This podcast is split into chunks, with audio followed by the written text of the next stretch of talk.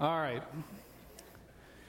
Hey, like Pastor Ben said earlier, we're glad that you're here. Thankful that you, you guys are with us. Just a few things here before we uh, jump into the message today. Uh, in your seats, you see various, various things uh, that we'd love for you to take. First of all, there's a silicone bracelet. It says one on it. And uh, I want to encourage you to take that. Uh, there's plenty. There's more in the back if you need one. But uh, if you need one, get it? How I did that? Anyway, that's just a reminder. You can hang it on your wind, your rearview mirror. You can put it wherever you want, on your dresser, whatever you want to do. But that's just a reminder that we are in a focus right now this year. What does it look like for us to be a church that's one? That uh, in a world of division, we don't add to that, but we represent what it looks like to be unified, even in our differences. So we present ourselves to the world as uh, as really good examples of Christ. Uh, that's yours. Okay, then there's some stickers, and there's a magnet. There's all kinds of goodies. We're just like, everybody just needs goodies today. So that sticker, uh, this is a little bit tongue-in-cheek. So there's an I Love Portage sticker on those seats, and we have plenty of those. If you're not from Portage and you still want to love Portage, I think that's awesome. Uh, if you don't love Portage and you live in Portage, you and I need to talk after the service. We will. I got some things I want to share with you, uh, very seriously. Uh, so, uh, but I want to encourage you. Last week I talked about the fact uh, I, I shared a story about how I was actually behind a vehicle on Highway six a few weeks ago, and there were some bumper stickers, some political bumper stickers, and I told you that the temptation I have sometimes to reduce people down to the labels, uh, political labels sometimes, and then assume I know everything I need to know about that person based on those political labels or, or whatever. Uh, this is just kind of a way for you to say, we put those stickers in our windows, though, for a reason, right? I mean, we want to communicate something. Here's something fun to communicate, that you love Portage. And so I want to encourage you. You don't have to stick it on your car. I know people are like, I can't stick that on my car. Not my car. Stick it on somebody else's car. There you go. How about that?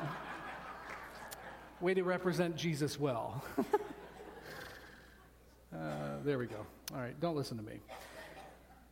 Also, just one last thing. There's going to be a kind of a big deal announcement at the end of the message, so if you'll kind of hang with me, uh, I would appreciate that. But let's talk a little bit more about labels. In, in fact, more specifically, let's talk about the words, the words that are used sometimes when we label people, because words are important, aren't they?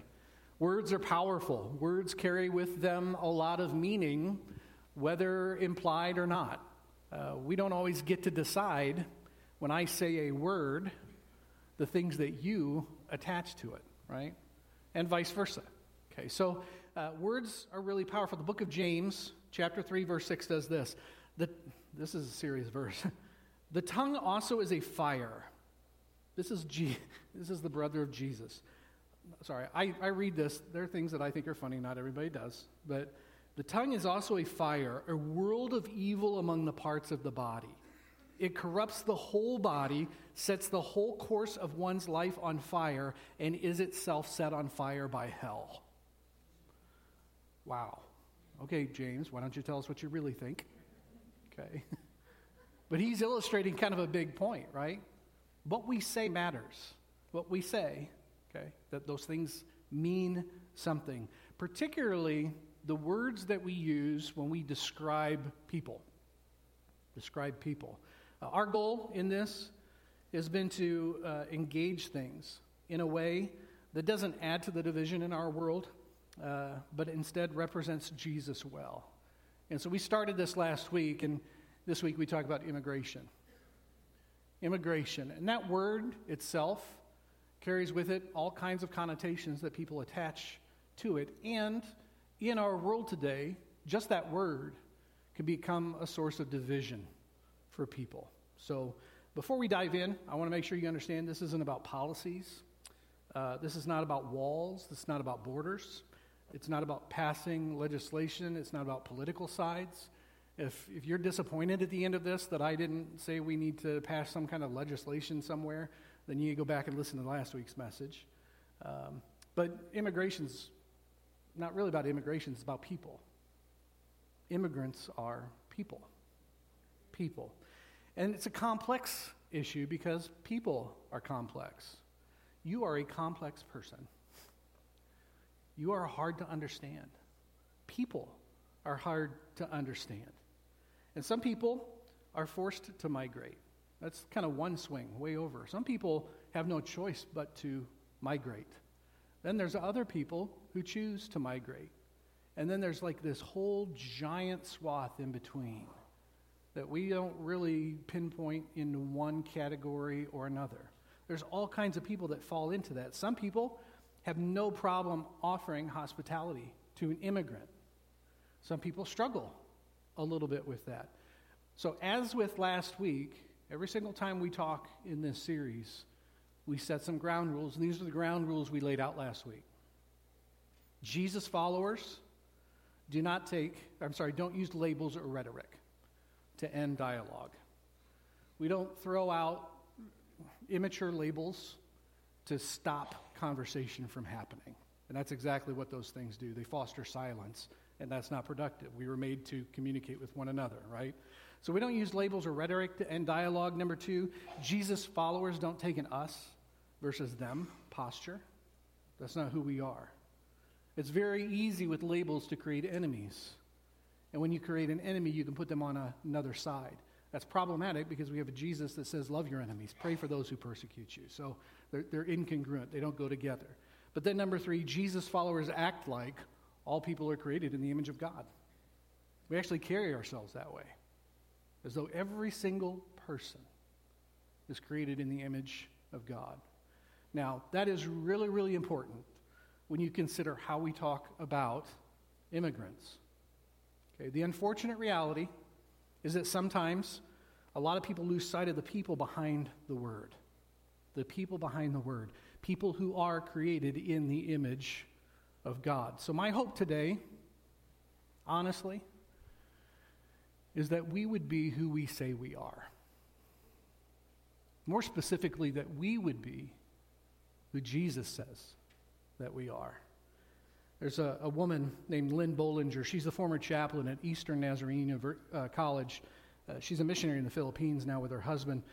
She says this, as we have conversations about and with immigrants, the church is to bear the hallmark of the Holy Spirit. And every person, regardless of ethnicity, religion, political persuasion, has been created in the image of God. And then she says this, words reveal what lies in our hearts. Our words reveal what we really think about people. forty million people, forty million people created in the image of God live in the United States today who were born in other countries. It's a big chunk of people, forty million people. Over three quarters of them, so just over seventy-five percent of that forty million are here legally. They're here legally. So in two thousand eighteen, these are the statistics I found through the Pew Research Center. In two thousand eighteen, the most immigrants came to the United States from what country? Any guesses? I hear Mexico, a couple Mexicos. China. China. Number two. Uh, number two. Who do you think number two is? India. China sent the most immigrants to the United States in two thousand eighteen. India was second. Mexico was third. I was surprised by that. I don't know if you were. What that tells me is that maybe some things that I think I know I don't. And sometimes I see things through lenses that are inaccurate and incorrect. Now, knowing that our nation was built by immigrants, it would seem to me that that word, immigrant, falls short. It doesn't encompass everything. We're going to talk about that. There's a two thousand ten poll, uh, again, the Pew Research Center. Pew Research, I, I choose that because, I mean, you can't really, they're just straight up research. It's just all it is. two thousand ten poll found only twelve percent, only twelve percent of evangelicals say their opinion on immigration is influenced by their faith. That's twelve percent. We would consider ourselves evangelical, whether you want to or not. Our church is in that pool, okay? Only twelve percent of evangelicals in two thousand ten said immigration, their idea about immigration, was influenced by their faith. Most of the time, it came through a political lens or a media lens. The majority uh, believe immigrants, quote, threaten, emis- uh, threaten traditional American customs and values. Who gets to define what that is?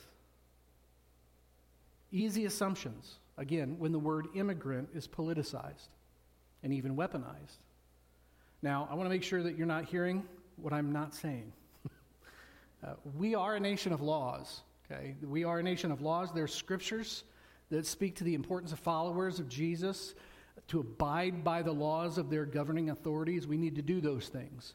At the same time, we are clearly called to love the immigrant, the immigrant, okay? So I have some really, really good news. This is really awesome news.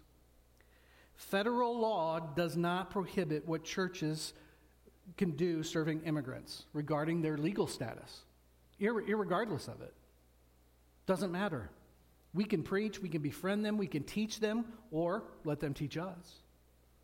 We can provide food assistance, we can sit down and have a meal with them, we can offer language classes, we can learn their language, whatever. In fact, there is zero legal requirement to report someone's legal status. Did you know that? The only possible area is if a church employs a person without legal status, or a business or an individual employs a person without legal status. What that means is there are tons of ways to serve immigrants. Immigrants. I wonder if there's another word, uh, a label that Jesus would have us use for immigrants. Luke ten, twenty-five through twenty-nine. A religion scholar stood up with a question to test Jesus. Teacher, what do I need to do to get eternal life? He answered, what, what's written in God's law? How do you interpret it? So the man said, you love the Lord your God with all your passion, prayer, muscle, intelligence. You should love your neighbor as well as you do yourself. Good answer, said Jesus. Do that, and you'll live. Looking for a loophole, he asked, and just how would you define neighbor? I want you to understand this. This religious scholar did not have pure intentions. All these other people kept flocking to Jesus, and that was not lost on the religious establishment. Okay, they they were freaking out. And so this religious scholar comes up to Jesus to trap him. Get, get him to say something, right, that they could use against him, because they, they were tired of seeing their influence wane as his influence increased. And so the question, what must I do to inherit eternal life, is a loaded question. It wasn't, it wasn't sincere, okay? And because Jesus is Jesus, he plays the game a little bit. Like he, he goes down the road with them just a little bit. So, all right, well, what, what does the law say? You're, you're asking me, you're the religious scholar, but what does the law say? So instead of quoting half the Old Testament, right, the, the expert summarized, all right, love God with everything you got and love your neighbor like you love yourself. That, that should summarize it, right? And Jesus is like, bingo, bingo. That, that's absolutely correct. You nailed it. In fact, all the law, all the prophets, that's all summarized in really those two statements. Sounds like a plan. If you do that, man, you get eternal life. And at that moment, that man had a choice. He had a choice in that moment. A proper response to that would have been an admission, admitting, man, I don't know if I can love everybody like that. We're so afraid to admit that, aren't we? That we have biases, that we have reservations, that I'm supposed to love everybody the way I love God. We're so afraid to admit that. This man had an opportunity in that moment, but I want you to understand the nature of his response. Instead of being honest and saying, I don't know how to do that, and then Jesus maybe being able to say, well, the good news is, is you know me now. So let's do this together. Instead, the man pulls Jesus aside and essentially says, can I pick which ones I love? Can I pick which ones I love? At which point, Jesus tells a story. There was once a man traveling from Jerusalem to Jericho. On the way, he was attacked by robbers. Took his clothes, beat him up, went off leaving him half dead. Luckily, a priest was on his way down the same road, but when he saw him, he angled across to the other side. Then a Levite, religious man, showed up. He also avoided the injured man. A Samaritan, traveling the road, came on him. When he saw the man's condition, his heart went out to him.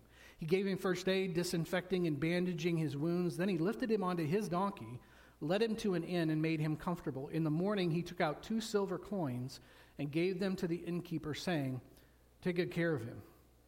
If it costs any more, put it on my bill. I'll pay you on my way back.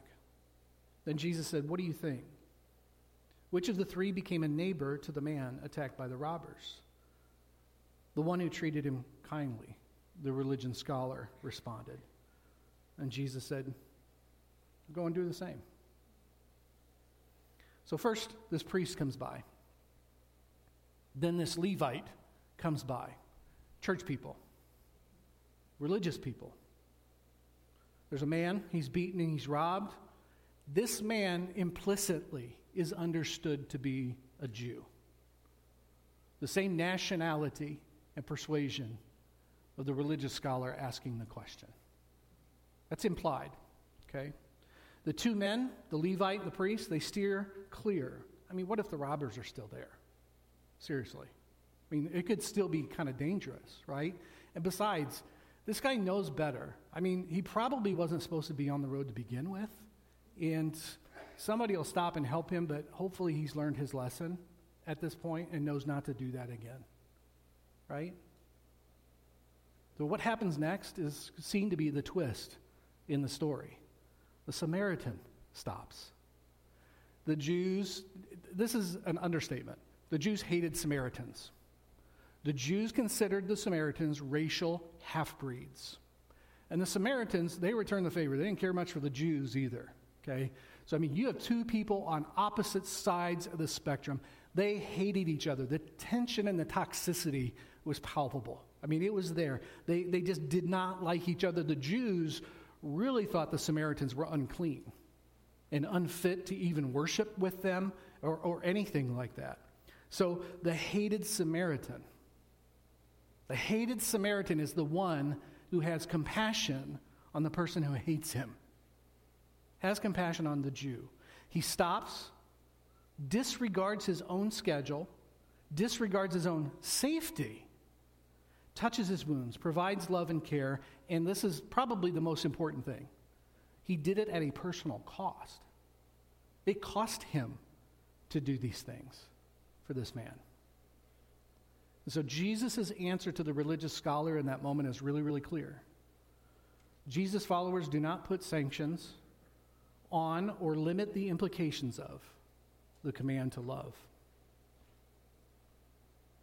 Jesus' followers do not put sanctions on or limit the implications of the command to love. Being sacrificially involved with the vulnerable. Not just how we love, but who we love. What does this have to do with immigration, Rich? um, are immigrants, in whatever capacity you choose to describe them, your neighbor? And if so, what does that mean for us? This is where I am so, so grateful that uh, Real Life Community Church is a part of the Church of the Nazarene.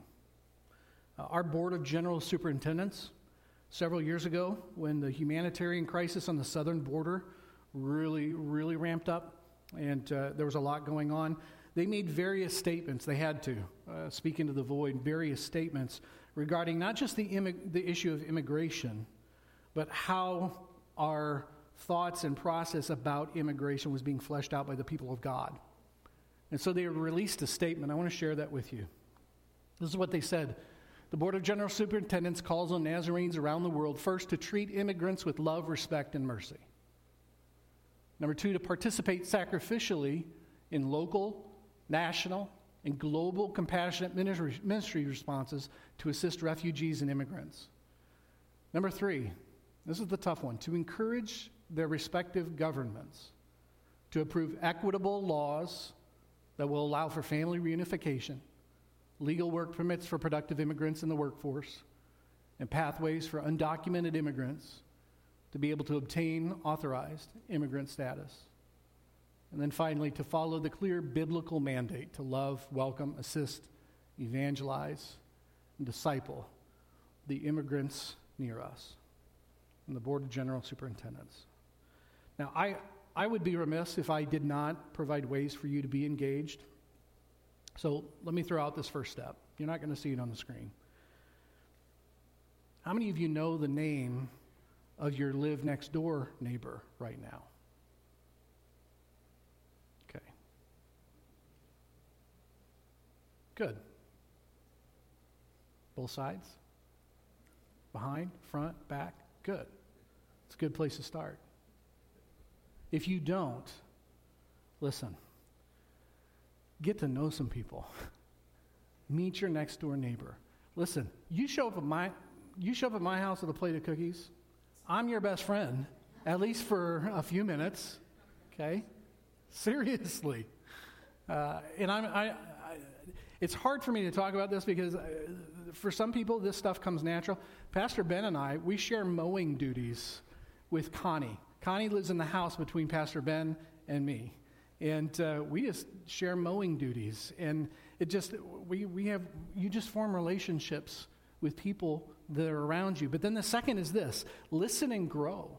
Everybody has a story. We talked about this with us last year when we went through This Is My Story. I had you articulate, what is your story? Everybody has a story that needs to be heard. Everybody has a story.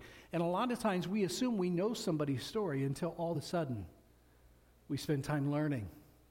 We spend time growing. It's kind of lazy to allow assumptive labels be as far as that we're going to go in our understanding of other people. Then maybe put yourself in a context where you're the minority. Where you're the minority. Um, I don't time. I, I don't. I just don't have time. This is this is the frustration about this series. Is I'm going to solve the world's problems in forty minutes, right? Uh, I don't have time to give you all the biblical narratives in the Old Testament and the New Testament regarding the migration of people. It's all throughout Scripture. The book of Scripture really is about people moving everywhere, I- including God's chosen people, or, or that Jesus' own family fled to another country for a time. Uh, I regret that I don't have time to highlight all of the reasons that people do migrate. And there's a lot of those, or are forced to migrate. Okay, our world is a dark place. It's a dark place. And in the back, uh, in the foyer, and on the back tables, I believe, there's a there's a sheet, and uh, there's a resource sheet. Uh, different things that you can do to learn how you might engage refugees, engage immigrants. I've recently been talking to the pastor of the Cross Church in East Chicago. He and I had breakfast a couple weeks ago, and we were talking about the immigration ministry that he has going on in his church. And uh, I talked with a woman this last week who's tied to his church about what that might look like in the future. These are preparatory messages, if you're wondering. We're laying some groundwork and some understanding and some foundations for future opportunities that God might have us be engaged with other people. Uh, but there's a lot of things going on, and, and the bottom line is there are real people in the world today facing real harm and real pain and worse. Uh, immigrants are not issues. Immigrants are people. They're neighbors with stories. Like the family of three-year-old Alan Kurdi. So in August of two thousand fifteen, uh, Syrians began fleeing from their country by the tens of thousands because of the brutal occupation of Islamic fundamentalists in their country. And uh, so they crossed the sea in desperate attempts to save their lives, the lives of their families. And uh, one instance, there's just one instance over thousands and thousands of years of people who are faced with this horrific decision to leave everything that they knew just for the ability to live safely. And you might remember some of those in- images uh, from those, refu- those Syrian refugees. Uh, there were images of people, real people with real stories, fleeing to another country. And I... I believe in the power of art. It's why I share so many images with you. It's why I share different music with you. And, and just I think I think art has a way of communicating some things that maybe I don't in the way I speak. Um, the images that you're going to see in a few moments are the background to a song that came out really as a response to that Syrian crisis uh, by a group called Gungor. And uh, I've asked Hannah if she would sing that, if she would. And I pray that we'll be who Jesus says that we are.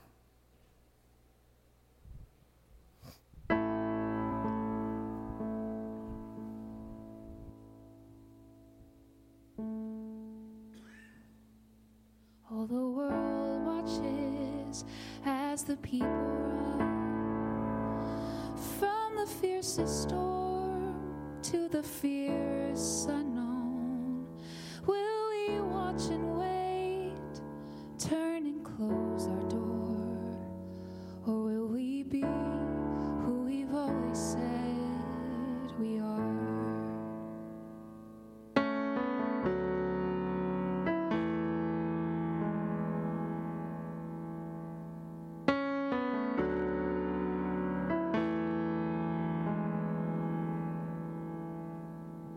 Broken bodies scattered on broken floor. All the earth now weeps for her children lost. All the fallen plead now with wounded words. Will we be who we've always said we are?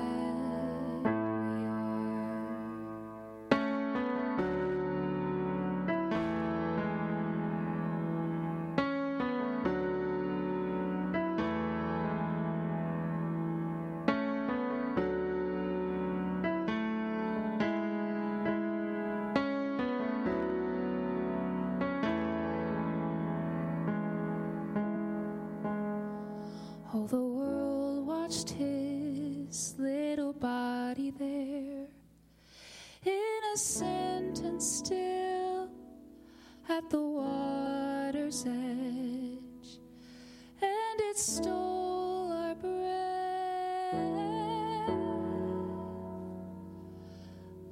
Love that holds him now asks for more than words.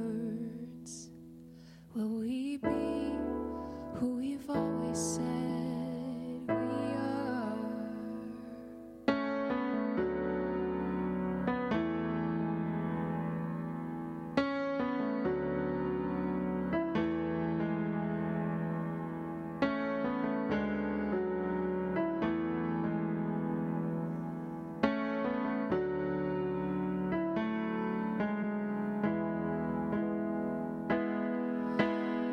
When you are wounded, all is wounded.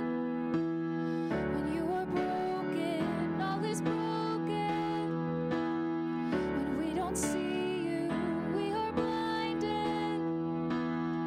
When we're united, we're united. When you are hungry, we are hungry. When you are thirsty, we are thirsty. When you're divided, we're divided. When we're united, we're united.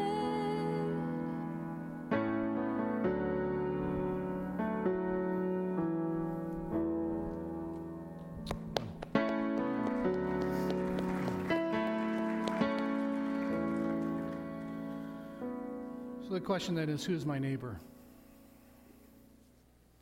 Those images, I think, are hard to look at for a reason. there, but for the grace of God go I. Uh, I would, would to God that there would be somebody who would see my family uh, through the eyes of Jesus. In the story of the Good Samaritan, there's actually another twist, and I'm not sure we think about this very often. Um, it was the person that Jesus chose to be the one in need. I think we're all surprised. We know the story is that we should be the Good Samaritan, and it's very surprising that the Samaritan is the one. The hated Samaritan is the one that stopped. But uh, I think Jesus, by choosing the person who was in need, was asking every single listener through all of eternity, including you and me, to imagine ourselves actually in the place of need. Would we reject the offer of help from someone we perceive to be our enemy? Hoping, maybe, somebody might see us the way Jesus sees us.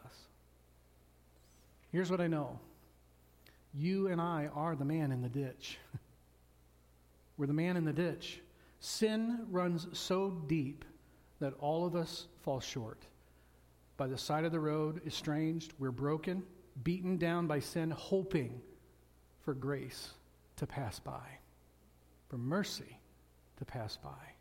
So when Jesus moved into our neighborhood, he migrated from heaven to earth. And while we were yet sinners, he came down. Love came down. Jesus met me on the side of the road. He gave his life. My healing came at Jesus' expense, just as the Samaritan paid for the stranger. Would to God that there might be somebody who would see me, see my family, the way Jesus sees me. May we see other people that way too. I want to introduce you to a man who probably res- represents one of the greatest examples I've ever met of somebody who sees others truly through the eyes of Jesus. You'll see his picture on the screen. Pastor Nestor Yak Az, in the middle, or that, that side picture over here, he's the The guy in the blue in the background. They're right in the middle. Uh, Pastor Nestor is the pastor of Iglesia del Nazareno in Palmarcito, Guatemala. The Church of the Nazarene in Palmarcito, Guatemala. It's about thirty miles from the Guatemala-Mexico border. And in two thousand eighteen, I think we all are aware of mostly Honduran uh, immigrants and refugees who were making their giant way up to the United States to seek asylum. They'd marched their way through and um, made their way all the way through Guatemala, and then were stopped at the Mexico border. And they were fleeing gang violence, threats to their lives. Uh, they arrived on that border, border essentially desiring to take the risk of continuing. And so that's Pastor Nestor. They're in the middle, handing out supplies, hygiene resources, uh, and water uh, to thousands, along with my namesake, Ricardo. Uh, Ricardo, an elderly man from his church. They traveled those thirty miles from Palmarcito to go do that. That's just pretty much who Pastor Nestor is. Um, he takes his own time, putting himself out there with the rest of the Palmarcito church, loving people who needed somebody to see them the way that Jesus sees them, the way Jesus sees them. His whole church is that way.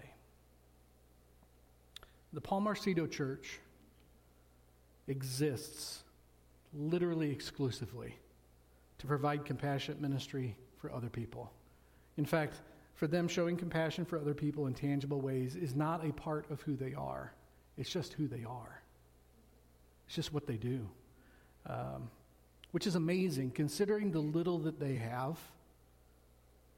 Uh, dirt floors, half of the people in that church, they swept their floor so many times that it's actually shiny, but it's dirt. Dirt floors, no consistent income. They live in that region of Guatemala, in a region of the country where poverty is not an exception. Poverty is the rule, and the pull to leave is huge. The pull to walk out and cross that border is immense. The desire is there. Um, in fact, they are a bunch of people who recognize that Jesus has them right where he wants them right now. And so they are doing everything that they can. Uh, twenty-five children uh, in that community are sponsored through Nazarene uh, Compassionate Ministries through that church. And those children are educated through that church. They're fed through that church. They're clothed through that church. Their their families in many ways are established with micro enterprises to earn some kind of income uh, for their families to continue to help them establish themselves and escape some level of poverty. There's room for twenty-five more kids through them to be sponsored, to be educated, to be taken care of, to be provided for, to be healthy. Uh, in fact, just recently in a Zoom call between myself and Pastor Ben, uh, Pastor Nestor, and, and a woman named Damaris Kellogg. She's the Compassionate Ministries Director for that whole region down there. We were in a Zoom call, and I learned of a new ministry that they've begun. They'd started it in the middle of COVID, reaching out to the kids at the dump. The kids at the dump. So what you see there is a line of children and maybe some families. Um, I did not know this. I've, I've known this church for quite some time, but outside of town there's a garbage dump, and these families live at the garbage dump. Their, their sustenance, their life happens because they forage in the dump for everything that they need. Um, that's just where they live. These kids are not educated. These kids, they they're not they're not just estranged from society. Society doesn't even know they exist. They're invisible. And yet you have a group of people in that church that go there on a regular basis to hand out supplies, to love those kids, to pour into their lives, the lives of their families, to feed them, to make them healthy, to love them. Um, so that leads to an announcement. Uh, this last month, uh, your church board uh, formally entered a partnership between Real Life and the Church of the Nazarene in Palmarcito, Guatemala. So we've entered into this formal partnership. And uh, two churches, one mission. What that looks like is really up to us and up to them. Uh, the very first thing it probably looks like is there's going to be a trip this summer to Guatemala. And uh, we'll make sure you know the dates of those different things and stuff like that. But this is not just about going and taking trips.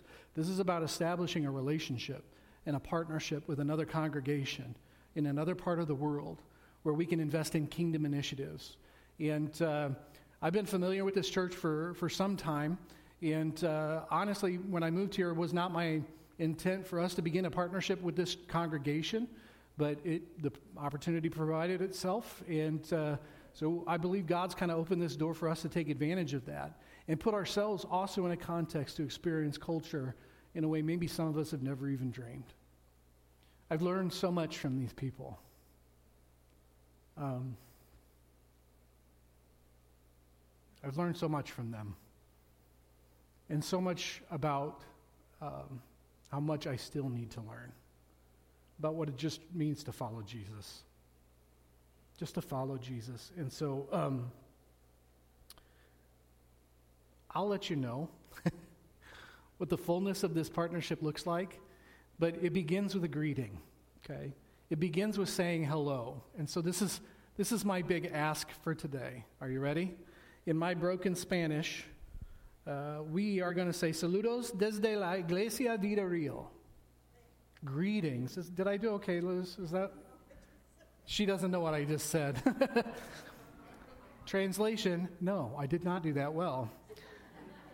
Greetings from Real Life Church. That's what that means. And I didn't say it right, but it is printed right. In the foyer, there's a wall that says that. I'm just going to say it again just because it's fun. Saludos desde la Iglesia del Nazareno. I think that sounds really, really good, Luz. I'm actually quite proud of myself. Saludos desde la Iglesia del Nazareno. Oh, there's a wall out there, and uh, those words are on there. Go stand in front of it. My beautiful wife is going to be out there. She just take your picture. All you got to do is stand there. You don't have to like. You don't have to say it. Trust me. You, you, you, all you got to do is just stand there. We're going to take your picture. I'm going to put them all together, and I'm going to send them down there. And I can guarantee you that that church who is already praying for you. That's who they are. They are already praying for you. That church will send a greeting back, trust me, because uh, they're super excited about what this looks like for us to impact both communities for Jesus. And so as you leave today, I know sometimes we slip out that way, different stuff. Just head out here. My wife will take your picture. She makes everybody look good, so it'll be all right. Sound like a plan? All right, let's pray. Stand up.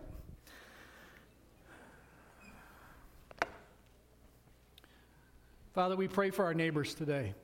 We pray that uh, we would see them the way that you see them, uh, and really no other way. Help us to see through your eyes. And Father, I pray the same for other people looking at us, that people would view us through the lens of Jesus. And that together, Father, as your church, we might be one. Then the world will know. Then the world will know you. And so, Father, as we continue to pray, I lift up the Palmarcito Church to you today. Pastor Nestor, his family, all those servants and workers who are reaching out to the community in, in such profound ways in a time when so many churches have recoiled and pulled back. They've just dove right in and uh, just continue to put themselves out there to share the gospel of Jesus Christ with as many people as they can. So, Father, I pray for this partnership, that it would flourish, that we would be a benefit to them, that they would be a benefit to us, and that together, Father, we continue to see your kingdom on earth expand and grow, Father, so you would be reflected in the world today. We love you. We praise you. Be with us as the church. In Jesus' name, and all God's people said, amen. Amen. Hey, God bless you. Make sure you go get your, your picture taken. Thanks.